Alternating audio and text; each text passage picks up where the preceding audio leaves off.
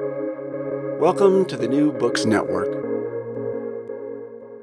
Hello and welcome to New Books in Irish Studies, a podcast channel within the New Books Network. My name is Aidan Beatty. I'm one of the hosts of this channel. Today we're discussing Camilla Fitzsimons and Sinéad Kennedy's co-authored book Repealed: Ireland's Unfinished Fight for Reproductive Rights. Camilla Fitzsimons and Sinéad Kennedy both teach at Maynooth University and were also both involved in the 2018 campaign to overturn the Eighth Amendment the Irish Constitution, which had legally instituted one of the most restrictive anti abortion regimes in the world. Dr. Fitzsimons and Dr. Kennedy, welcome. Thank you so much for joining us. Thanks for having us. Thanks for having us. Um, so, maybe if we could start with a very general question why was Ireland a holdout for so long in Europe um, in terms of its abortion regime? Well, I think there's there's lots of reasons uh, for this, and it's a very long and uh, and kind of complicated uh, answer. But um, Ireland, um, I suppose, is is a is a country that achieves independence from Britain after um, you know uh, centuries of uh, colonial colonial rule in the beginning of the 20th century. Actually, this year is the centenary 19 uh, in 1922, and um, so it is a state that's born out of revolution. Um, and it, I suppose it feeds into what's happening in Europe um, and globally um, in those early decades of the 20th century. After it achieves independence, it very quickly um, the the state is engulfed by a, a very divisive civil war. And I think one of the things that happens is that kind of revolutionary potential in which there was a lot of feminist and socialist movements that were involved in the foundation, the struggle for Irish independence and the foundation of the state. Uh, when that state, uh, the, the kind of the conservative forces that largely are victorious in the uh, in the civil war, um, I think, begin to use particularly women and the control of women uh, and that kind of and Catholicism and a particular version of sexuality that is associated with Catholicism as a way of asserting control in a very divisive uh, uh, and kind of um, post-revolutionary society. So it is in some ways about how um, that kind of uh, middle class bourgeois uh, kind of sensibility and power is established in Ireland. So very quickly, the the uh, some of the legislation that's introduced in the um, in the early in that kind of first decade of the uh, of the Irish independent state, it excludes women from juries. It, it, it tries to prevent married women working outside the home. Um, and that kind of uh, divorce is banned, contraception, um, and then that kind of culminates in the 1937 Constitution, which basically um, solidifies a woman's place as um, in the private sphere of the home. And Article 41, which remains actually in the Constitution to this day, defines a woman's place um, as uh, as that of mother uh, and, and, and one located not in the public re- uh, realm, but in the private realm of the home. And that continues throughout the 20th century, really until um, the um, kind of in Ireland, I suppose the women's movement emerges really in the 1970s, a little later than um, um, other uh, European and North American countries. Very tentatively trying to not not legalize abortion, just actually fight for contraception to begin with.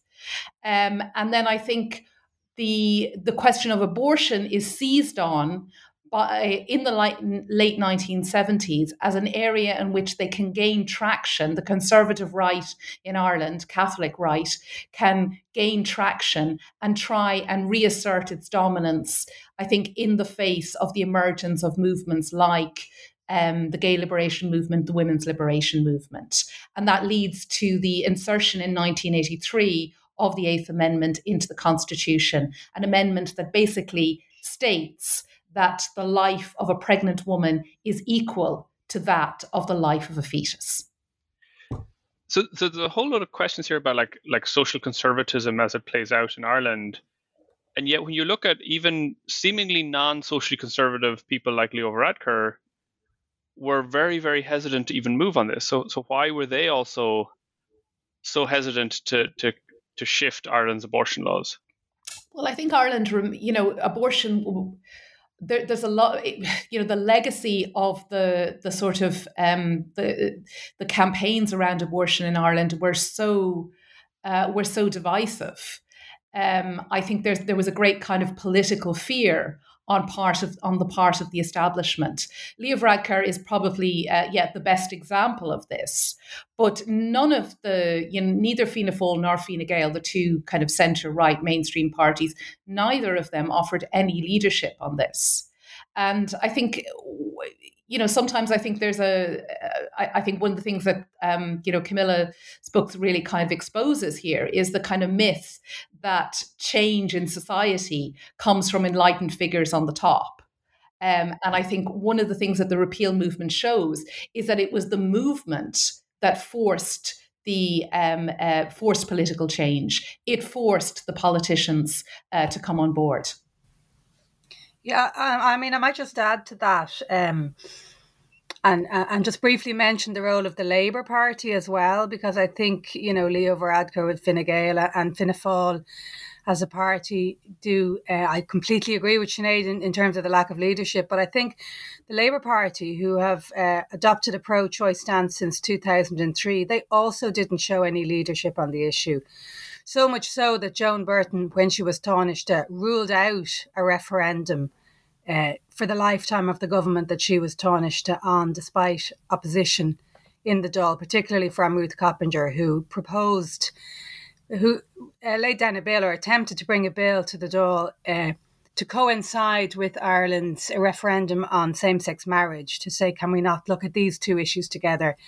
And it was at that point that Joan Burton ruled it out. And she was leader of a party with a pro choice position. So I think it's just worth highlighting that as well. Mm-hmm. If I could just maybe a follow up question to that, people outside of Ireland maybe um, will will perhaps be quite aware that Sinn Féin has been growing quite a bit in recent years. Um, so, what role, if any, did they play in all of this?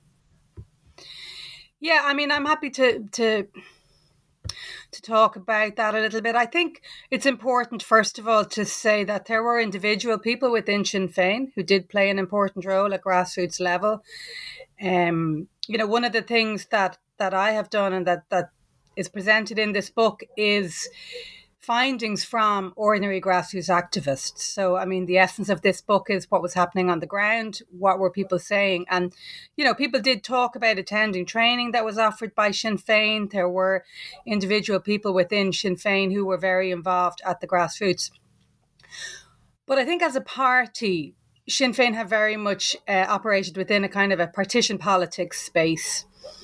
I mean, south of the border, Sinn Féin are considered, you know, pretty left wing, pro choice. Uh, north of the border, they're often considered to be quite different and to have quite a different political base. And this has kind of played itself out in the way that they uh, have managed um, the introduction of abortion legislation and also the way they have behaved since then. I mean, as recently as 2017, so this is, you know, after the Citizens' Assembly, which approved uh, or which recommended a, a, a, referendum. After that, in 2017, Sinn Féin abstained in a motion supporting 12 weeks access, which we have in Irish law that people can access abortion up to 12 weeks. So Sinn Féin abstained in that vote, the Committee of the Eighth Amendment. So they were behind both the Citizens' Assembly, they were behind public opinion, and they were behind um, many other people uh, from other parties at that stage. As recently as March 2021, they also abstained um, in a vote put forward by the DUP in Northern Ireland, a vote which actually sought to limit services in Northern Ireland before those services have even been commissioned. So Sinn Féin in March abstained from that vote, and there was a lot of criticism uh, about that from north and south of the border, not just from activists, but from, from other political parties as well. And that pressure did seem to shift things. And more recently, they have voted against a, a, a similar bill. Uh, so there does seem to be a shift in position. Uh, just the other thing to say as well is that Sinn Féin um, very publicly ex- expelled Peadar Tóibín, for example, in the run up to um, the the vote in 2018 because he had a he was an anti-abortion perspective, and he went on to create Aontú, which is a, a, political party in Ireland, a small political party with uh, just one seat, I think, possibly two, but who have a, a, what they call a pro-choice uh, perspective, not not a label that I, I would support. So they've been very there's very it's hard to know where Sinn Féin are at. I think is is the best thing for me. Certainly. Uh, we I, I am quite involved with the abortion rights campaign and we have had some meetings with them in the last 12 months to try and encourage them to really make it very explicit what their position is and to try and encourage them to adopt a, a, a position for the whole for all of Ireland because abortion laws in Northern Ireland although not fully commissioned, as I say, what that means is that funding hasn't been made available. So there are a lot of problems with access in Northern Ireland. But the law that they have in place is it's it's it's in many respects better than the law we have in, in the Republic of Ireland because it decriminalises abortion in the first instance and it allows um, people to access abortion uh, to up to 22 weeks in in um, Republic of Ireland, it's up to 12 weeks. And there are other, other differences in the law. So, on paper, a better law. In practice, a lot of problems. And it's just confusing, I think. I find it confusing to, to get a full handle on where Sinn Féin stand. So, if I could maybe slightly change our focus, um, your book is written with what, what you call a reproductive justice model. Could you explain what you mean by that? Yeah, I mean, I think the, the, the most important thing to do with the reproductive model is to begin with where it started, really, because this is an American model which began with a group called, um, I think they were called African Women for Reproductive Justice. And sometimes what happens is terms like reproductive justice, they get they get uh, people kind of can latch on to them and they can become co-opted and the history of where it came from gets forgotten. So I always like to, to mention uh, a group called Women of African Descent for Reproductive Justice, who came together in the 1990s during the Clinton administration in America to really offer a very different perspective on reproductive rights. And there's really sort of three parts to a reproductive justice model. Uh, the first one is that um, people have a right to have children.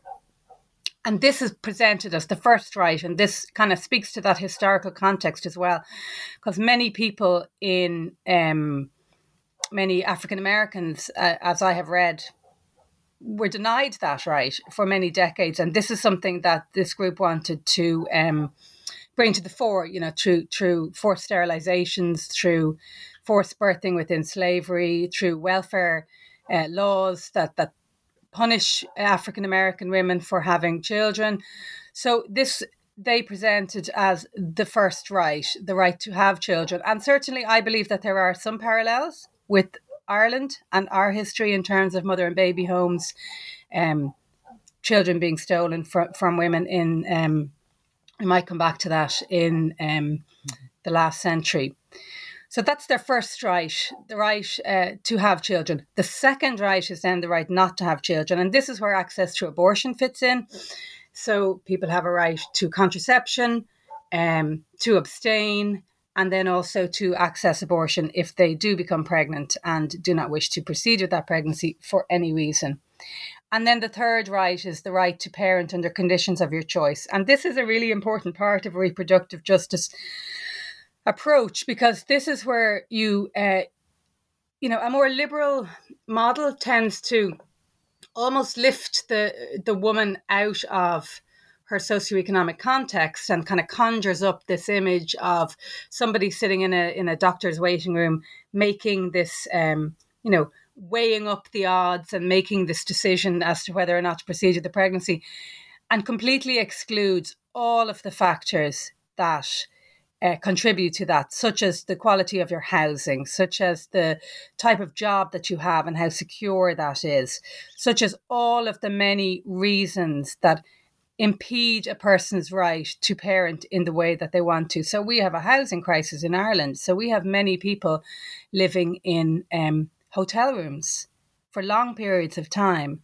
I mean, so a reproductive justice model would say, you know, think about finding out that you're pregnant unexpectedly in that environment and how your right to parent is impeded in that environment and see that as part of the choice. But also think about structural problems. So think about policing and the way that it uh, targets uh, some children over others. Think about environmental concerns and the, you know even things like you know it's it's not unusual for people to say nowadays I don't want to bring a child into the world because of you know the sort of world that we live in because of mm-hmm. environmental mm-hmm. concerns so it's so it is, it is that expansive the reproductive justice model it's really about seeing abortion as a very small part of a much bigger picture so obviously race uh, and racism are, are, huge parts of this and and that issue of, of race seems to hang in the background of your book um, both in terms of, of this model, but also in terms of, of organizations you talk about, like um, migrants and ethnic, ethnic minorities for reproductive justice. So, how, how are race and abortion connected in Ireland? How does that differ from maybe places like the US or the UK, where, where either race is more overt or is just presumed to be more overt? Yeah, I was interested. I mean, we, we you know, we had had some some um, dealings before this recording and I was interested in that question. It got me thinking, you know, particularly when, you know, you were asking, you know, how is it different? Um, because I'm not sure if it is different um, to other countries. Certainly our history is different. I mean, in Ireland, you know, we were colonized rather than being colonizers, as Sinéad has mentioned earlier. Um, and this has really shaped um, our demographics in some ways. So there's always been Black Irish people, but it is in much more recent years that there has been inward migration into Ireland, which has changed the uh, the demographics. So, you know, I guess what that means is that there's, there is emerging research in Ireland at the moment about the impact of racism, and it's very similar to what is happening around the world. But it is emerging. We have, uh, you know, we don't have the same uh, indigenous black population that the UK, that the US would have, for example. And I think that many of the problems in other countries are happening here. So, for example, last year I carried out extensive research with an organization called Amal about the experience of experiences of Muslim women in maternity hospitals in Ireland. And it was very much the same as what is emerging in other countries. Uh, predominantly, women were experiencing negative attitudes. There were some very overt experiences of instances of racism, a lot of discrimination, and we know that this impacts pregnancy outcomes. There's plenty of research that shows that this people of color uh, have worse outcomes uh, in terms of pregnancy, and some research has linked that back to negative attitudes. So I know there's a US study, for example, that looked at birth outcomes for Arab women after 9 11 and found that these had changed in the context of negative attitudes from healthcare workers, which were just reflecting, you know, negative attitudes more broadly. But I think, you know, that's only kind of part of the picture. I think why why race tends to, to come into the debate as well is because of intersectional features. I mean, that notion that, you know, the world that we live in, you know, people often have multiple um, inequalities foisted on them. And people of colour, black people, migrants are more likely to experience more than one, uh, you know, type of inequality. People live very, very difficult lives, some people. So, you know, there are many, many uh, people of colour in Ireland are in direct provision centres, which is how we cater for people seeking asylum, we basically provide them with really poor accommodation. We tell them you'll be here for six months, and then many people have been there for years, where their their their rights are really curtailed in many respects. We also have very many undocumented people in Ireland. And these people are, uh, you know, they're much more likely to be in a precarious job, as I said earlier. So the barriers then that are in place around abortion access impacts them more. So even the Eighth Amendment, when the Eighth Amendment was in place, absolutely my rights were impeded. I would have to um, get on an airplane and fly to the UK, or I would have to break the law and buy pills online. But what about the people who don't have the papers to travel, who don't have the money to travel, who don't have the connections to work out how to source illegal um, pills? So that's why race comes into it. It's because of those kind of, you know, intersectional factors, as I say. I do think it's the best word to describe it, and just that kind of weight of of of of different um, you know different injustices that that some people carry over others so i think that's why race comes into it not just in mm-hmm. ireland i think that's why race comes into it in, in, all over the world when you talk about abortion access sure sure and uh, if i could ask maybe one other question about that kind of that the, the ways in which ireland can seem very similar and yet can be can be different in some ways um, looking at this say from the us where i live um, it does seem that the coalition that was built up was quite impressive, right? For for, for the anti um, the anti Eighth Amendment campaign, right? You have this coalition of gay rights activists and feminists and transgender activists, and you don't seem to have this presence of like anti-transgender feminists. Is that the case? Um, did do those people exist in Ireland? If not, why not? Yeah, no, I think you're right. I think there is a difference there. Um, and I think that's something that is, you know, I'm proud of within Irish feminism. I mean, we have largely avoided the TERF route, but it is there. I mean, I suppose if you think about the UK, so the Gender Recognition Act that was passed in the UK is kind of seen as a flashpoint in that emergence of um, an exclusionary version of feminism. Ireland had its own Gender Recognition Act in 2015 also, and it it passed without without any real controversy. So it's kind of after the fact then that people like Graham Linehan, who's obviously mm-hmm. Irish, mm-hmm. um, has become a very high profile um, TERF, for want of a better word. Mm-hmm. But you know, he has there when he has tried to um, gather support in Ireland, he has been largely unsuccessful. So he appeared on the late late on it wasn't the late late show. I think it was a documentary on RTE, which is Ireland's national uh, television show, and there was a petition and a protest, which you know hugely overshadowed his appearance. He also attempted to organise a, a rally outside the Irish Parliament quite recently. And, and really, the counter rallies are always much more substantial, much bigger, and, and really it hasn't uh, taken off um, in any great way. But at the same time, so the Trans Writers Union in Ireland have called for a boycott against the Irish Times at the moment, which would be a, a major newspaper in Ireland because of what they perceive as an imbalance on transgender representation. And, you know, the abortion rights campaign are supporting that boycott. Um, other uh, people I've seen uh, on Twitter, for example, who would have been quite, you know, high profile within the repeal campaign are also individually supporting that boycott. So it's definitely not true to say that it isn't there, but I certainly think it hasn't taken off like it has in other countries, which I mm-hmm. hugely mm-hmm. welcome.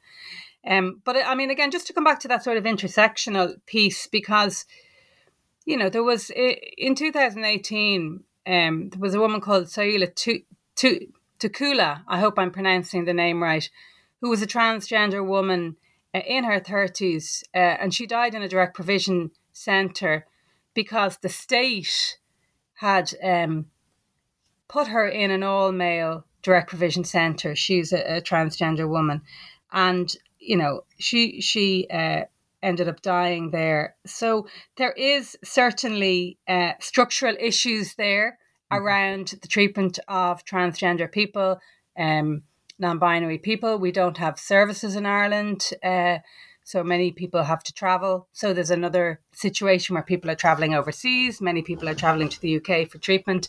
So I think part of the the coalition is that kind of similarity in in story almost around not being able to access healthcare in in your own country and having to look overseas. I'm not sure if that answers your question. I kind of meandered a bit there. no, that's great. Um, one thing that I, I, was quite impressed by by your book um, is how how excellent a job you do, and also how honest a job you do of of really describing the coalition that built that was built up, but also the tensions that existed within that coalition. Um, So could you summarize some of that, or what, what was at work there?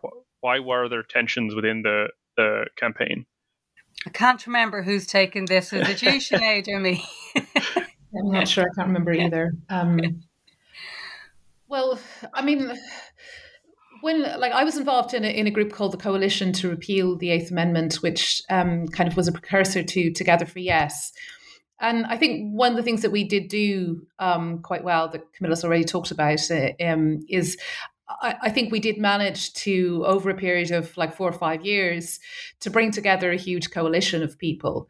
Um, in a very broad sense, so there was a lot of di- um, there was a lot of diversity, I suppose, among how people um, w- where they stood on the issue of abortion.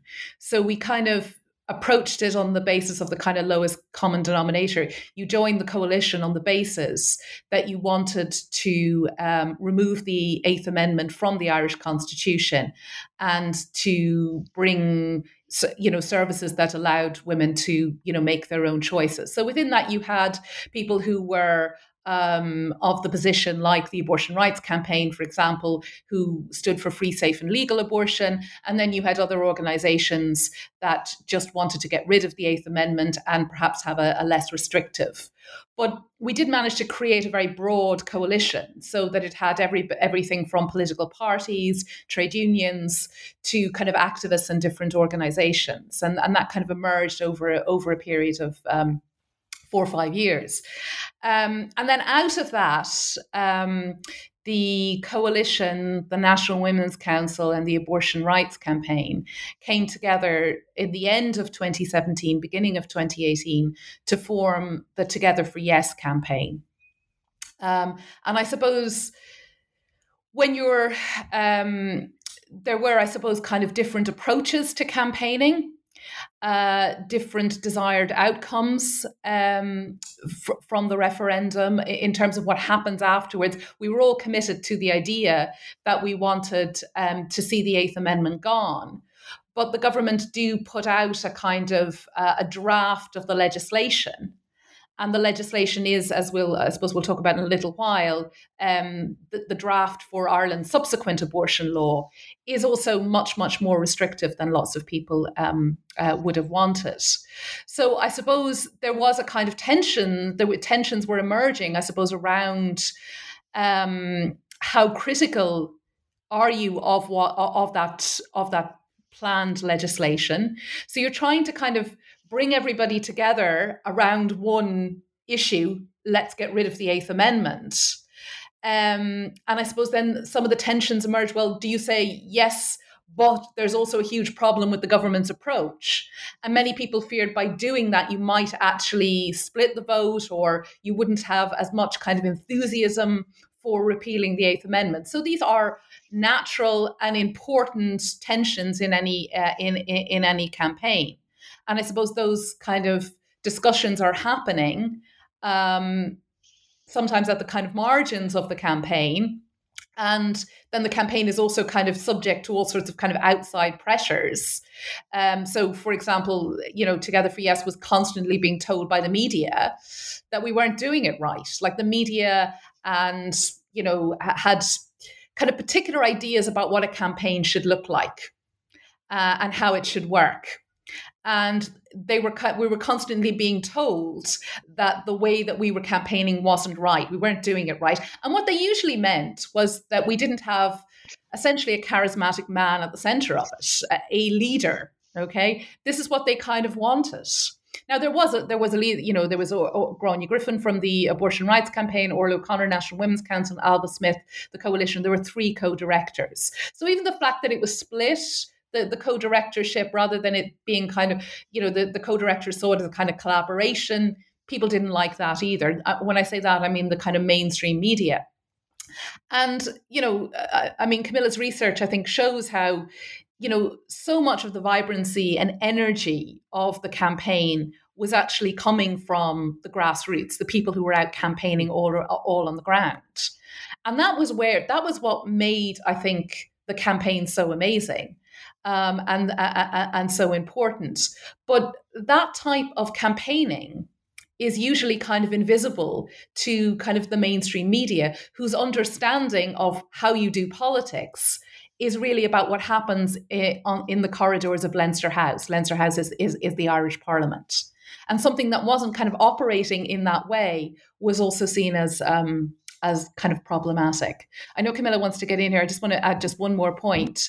Um, just in relation to what Camilla was talking about in relation to race.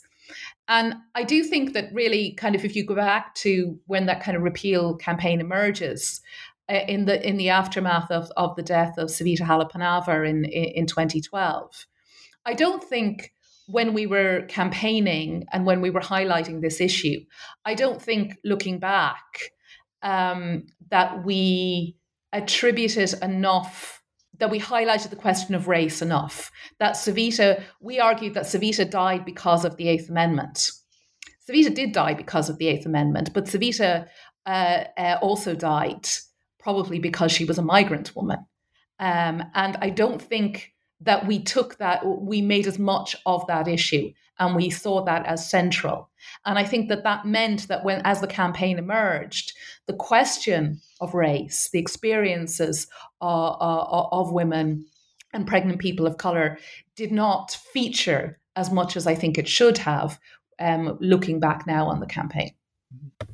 Oh, I completely agree, uh, Sinéad. And, you know, I used to work as a nurse. I think that's part of my interest in you know healthcare and what happens within healthcare environments. Um, yeah, and uh, you know I think it's it's it's something we need to really think about and dwell on and reflect on, not just in Ireland but but all over the world. Um, but I guess I was just going to uh, comment on. I think you know you're right, Aidan, that within this book there is, um, you know, there's some discussions about tensions and, and some differences of opinion, as Sinéad has has has highlighted.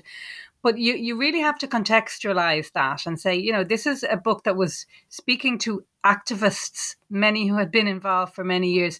This is these were the converted. These were the people who had a high level of understanding, a high level of literacy around reproductive rights. The referendum was about removing an archaic significant barrier from the constitution that nothing could be advanced really as long as that was there. And all of the you know there had been research done by amnesty international there had been research done by together for yes which really showed that you know there was a substantial middle ground in many ways to be won over. I mean i think of my own family. There was splits within my own family. So i'm one of nine children eight uh, women, and there was splits within that family. There was uh, one of the things that this research shows is that people outside of urban areas were saying that, it, that there was quite a strong um, sentiment on the ground uh, against repealing. I mean, it's you know, I mean, it's it's so important sometimes to just remember just how ingrained that message was from very early age for me from a very early age in school that that kind of catholic morality that Sinéad talked about was talked about in schools was promoted. I remember when the eighth amendment came in i wore a badge in favor of the eighth amendment. So it was it was really really strong within the psyche of irish people. And i believe that the the single probably biggest thing that Together for Yes did in many ways was create a united front. And despite the fact that people that I spoke to asked questions like what Sinéad is saying, should we have highlighted race more? Should we have highlighted, you know, the conditions for for for poorer women, for working class women more. 95% of people said having a united front was the most important thing, and this was the thing that helped. And, you know, people who were against repeal, uh, were, they were split. They were all over the place in many respects. And perhaps if they had been a united voice, the vote would have been would have been closer. We will never know. But I don't know if you want to comment on that, Sinéad, but I really think that that was such an enormous success to create that coalition. And I would argue as well that, um, you know, we're we're due to have a review of referend of the legislation. Um, it was supposed to be last year. There's it's kind of we're still waiting. There's been a real dragging of heels there, but there has been. I I would suggest when the health minister in Ireland, Stephen Donnelly, initially announced the the, the that the review would happen, which he had no. There was no way he couldn't because it was written into to law.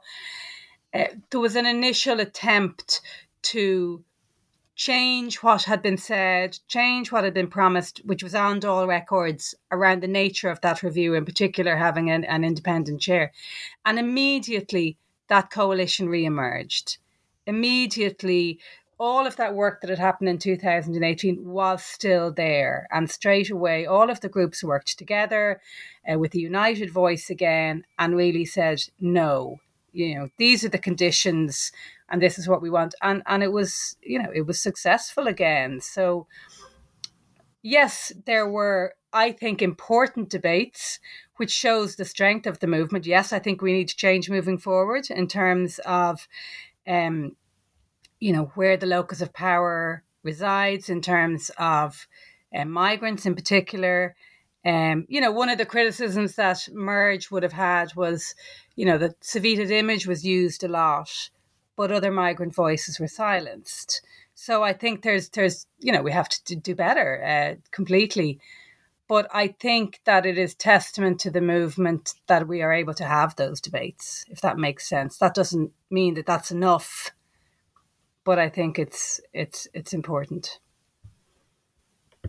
Yeah, I mean, I, completely agree with that. I, I, I like it was like it was a it was the best uh, you know that campaign i think it is the best thing i've ever done in my life it, to to be involved with it it was such a privilege it was it was really important it wasn't perfect and there were all of those debates and discussions as uh, that camilla um, and probably many of them should have been more to the forefront but um, it was an enormously important campaign um, because it involved so many ordinary people, um, mainly women, who, um, you know, Camilla's research, I think, shows that how people often, um, the women who got involved in the campaign had never been involved in politics before.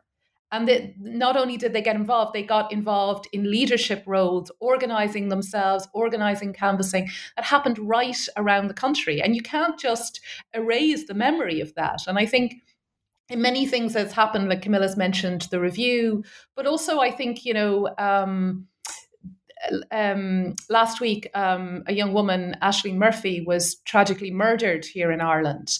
And there has been, you know, vigils and outcries for change. And, um, you know, uh, and I think a lot of that, the movement that has that is emerging, I would say it's something that's kind of emerging at the moment. I think part of that finds its roots in the repeal campaign. And we've seen that, like th- that kind of feminist, young feminist activism, actually multi generational. It, it, wasn't just young people, although they played a very important role. It was multi generational. Um, but I think that has put in place something. Uh, it has shown um, people, mainly women in this country, that they can actually change things that they have power and that they can change things. And it's not about looking to enlightened politicians, that we have power and that we can change that. And I think the demands are continuing and the, the sort of reverberations of repeal are continuing. So, if I could maybe ask you to kind of keep talking along those lines, obviously there's this incredibly successful campaign um, that does secure a quite like impressive victory in terms of like the the percentage of the vote that they that they get, right? It's something like two thirds to one third. Um, and yet the legislation then that comes out of it is very halting. Politicians are still dragging their feet. Could you tell us a little bit about basically what happens after the referendum? Don't trust the political establishment.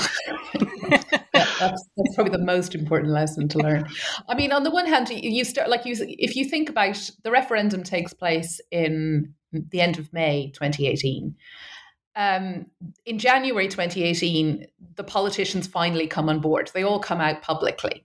Um, the only reason they come out publicly is because uh, failing to do so would have damaged them politically. That we had reached a point where the majority of people wanted a referendum, and as we subsequently see, the, the majority of people wanted um, to see the Eighth Amendment emerge. On the eve of that that amazing result, you know, you couldn't move lest you'd get an elbow from an ambitious politician wanting to be photographed, wanting to be out front. I mean, it was quite, you know, there was people uh, like I, I had I had sort of encountered over the years who would like literally turn the other way if they saw you coming, and they were out getting their photograph taken. Um, so you know, politicians obviously they love a political victory, and they they, they love to sort of try and, and kind of uh, gather some of the gloss of that for themselves. So that's kind of, and then over the course of the summer, um, we see the kind of draft legislation being prepared. It's introduced um, in um, uh, into the Irish Parliament in, in, in September 2018, and it's quite clear that despite that, in, in spite of like the massive support for repeal, the government have are, are insisting on introducing this really narrow, really, really, restrictive uh, piece of uh, uh, legislation.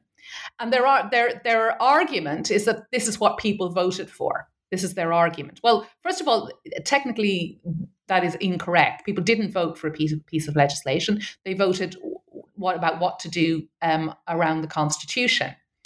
And secondly, while we don't know exactly what was in the minds of people when they voted, if you look at the exit polls, there were two really substantial exit polls uh, conducted um, uh, in the aftermath. Most people said the reason that they voted for repeal was was choice, that they felt that women should be allowed to make uh, a choice about what happened.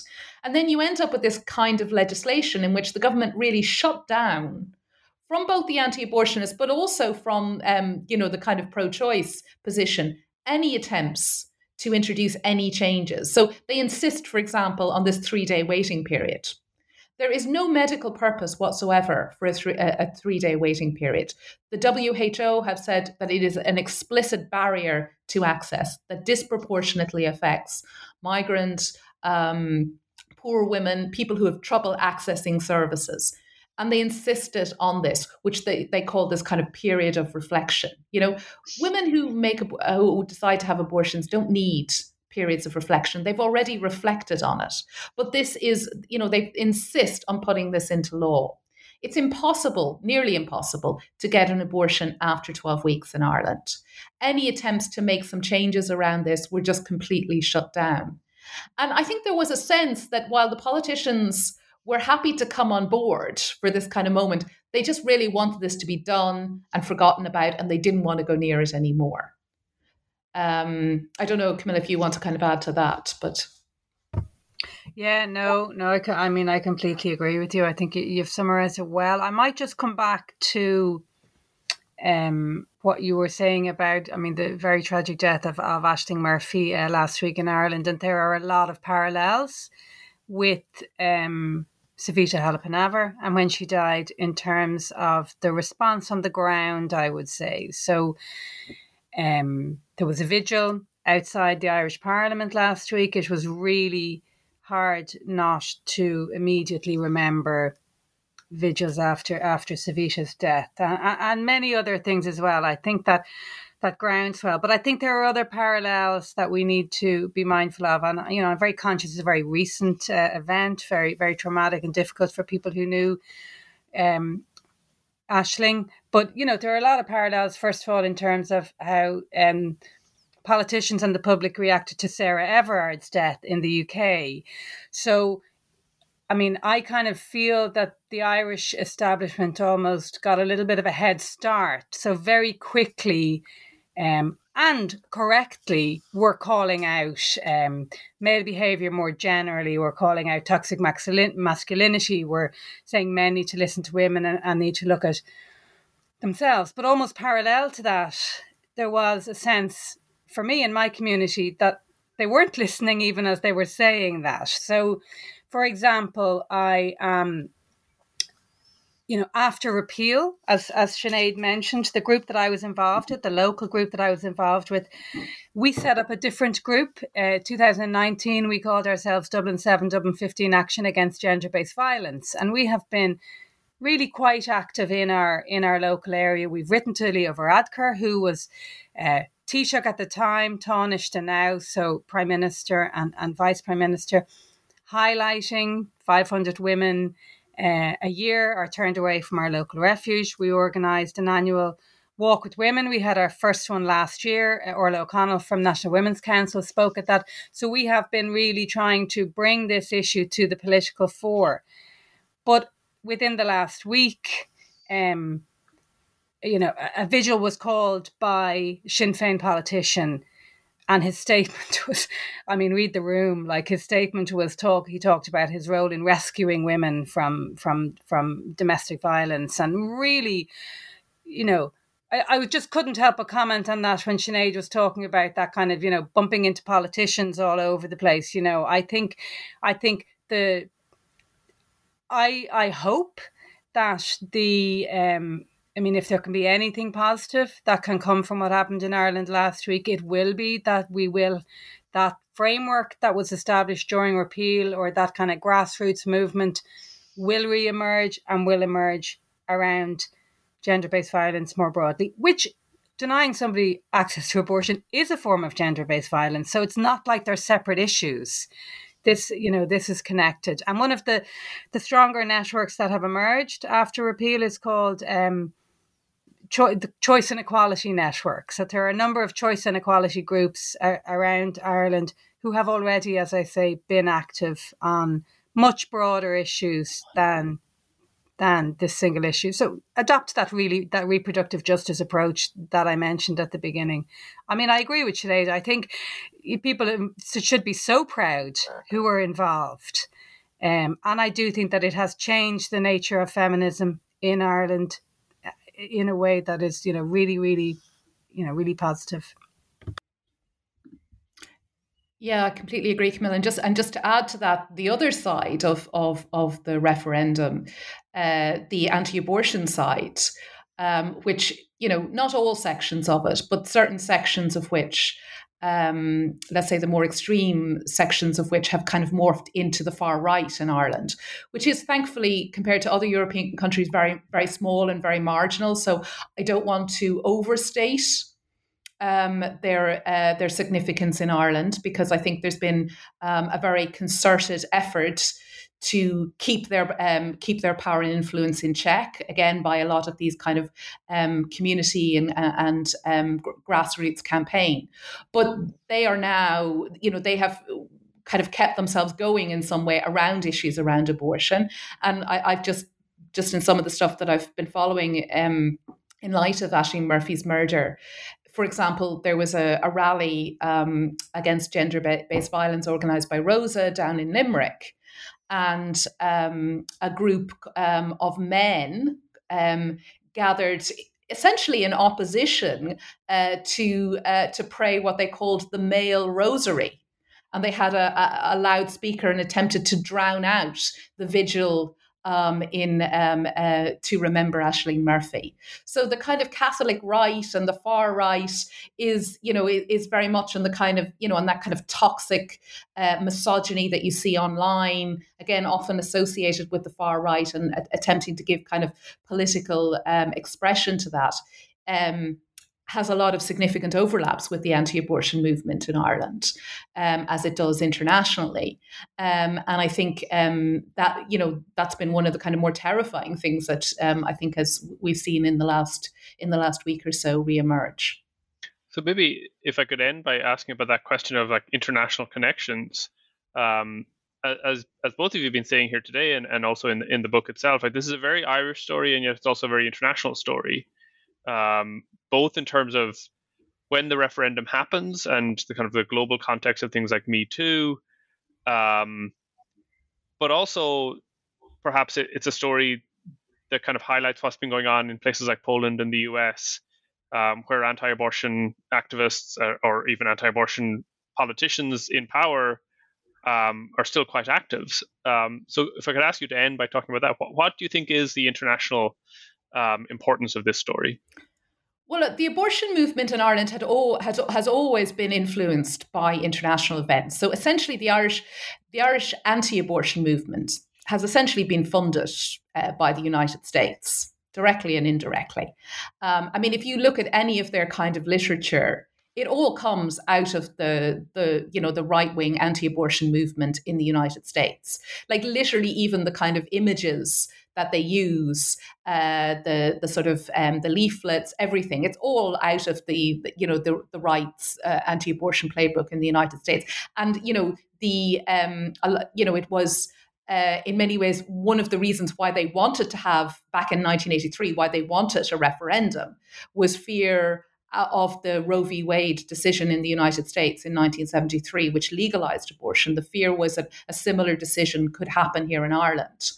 And then Ireland had always been seen as a kind of, uh, you know, a bright light for the anti-abortion movement internationally. And I think one of the, the good things I think that is that what we've done is that we've reversed that and that we've shown that you can actually win a popular referendum by putting the experiences of women front and center and that people will respond to that. And I think that's a really important lesson and also uh, as Camilla's as Camilla's work showing, not trusting politicians, not not you know, I think maybe for what's happening in the United States at the moment, a lesson might be to tread cautiously, to tread carefully with alliances with, for example, Democratic uh, politicians in the United States. That might be something a cautionary tale around that that could be learned. But also, I think, um, you know, in terms of the emergence of the far right in, in Europe that you mentioned, yeah, I mean, I think it, you know, it there's important solidarity work for us to be to be engaged in with women in Poland, and I think that was one of the things that there had always been over the course of the repeal campaign. Um, you know, um, there, there was kind of looking to what was happening in Poland, looking to what was happening in Argentina. Our, uh, you know, women and, uh, and and pregnant people, activists in Ireland have always experienced wonderful international solidarity. For example, you know, I, we, I started by talking about the long and troubled history uh, between Ireland and uh, and Britain, but at the same time, you know, all of the, there were thousands of women who traveled every year to access abortion, and they received enormous support from activists and feminists in Britain who fundraised, who took them into their homes, who brought them, accompanied them, showed them support and solidarity as they had abortions, as they were exiled from their own country. So the, I think there's a wonderful, a powerful story of solidarity um, across international borders. Um, and I think that is important work that we have to continue, not just about focusing on what's happening here in Ireland, but also focusing on the global picture about how we can show solidarity with other uh, women and pregnant people in other countries as they um, join in their own battles. And, and I might just add to that as well. I mean, I completely agree with everything that Sinéad is, is saying. Um, but I think we need to look as well, if you take you've mentioned Poland and the United States. So if you take the Texas law, the heartbeat law, I mean, if you look at the kind of additional detail in that, where a person can now be prosecuted for assisting somebody in accessing an abortion. The same thing has happened in Poland, where they are now trying to introduce this um, register of pregnant people so that they're saying so that they can identify the number of people who who miscarries i think is the, is the official line. I mean it's quite clear to me that both of those um, laws are attempts to silence people like me and Sinéad, but not us as individuals, but to silence the movement. It's to try. So, you know, the, the example that's used in the press is that if you're an Uber driver in Texas, you could now be prosecuted. But actually, what they're thinking of is, you know, activists who provide pills for people uh, because, you know, the dam has kind of broken in the in terms of how people, you know, have abortions now. It's you you take a pill at home ideally, obviously, with medical supervision.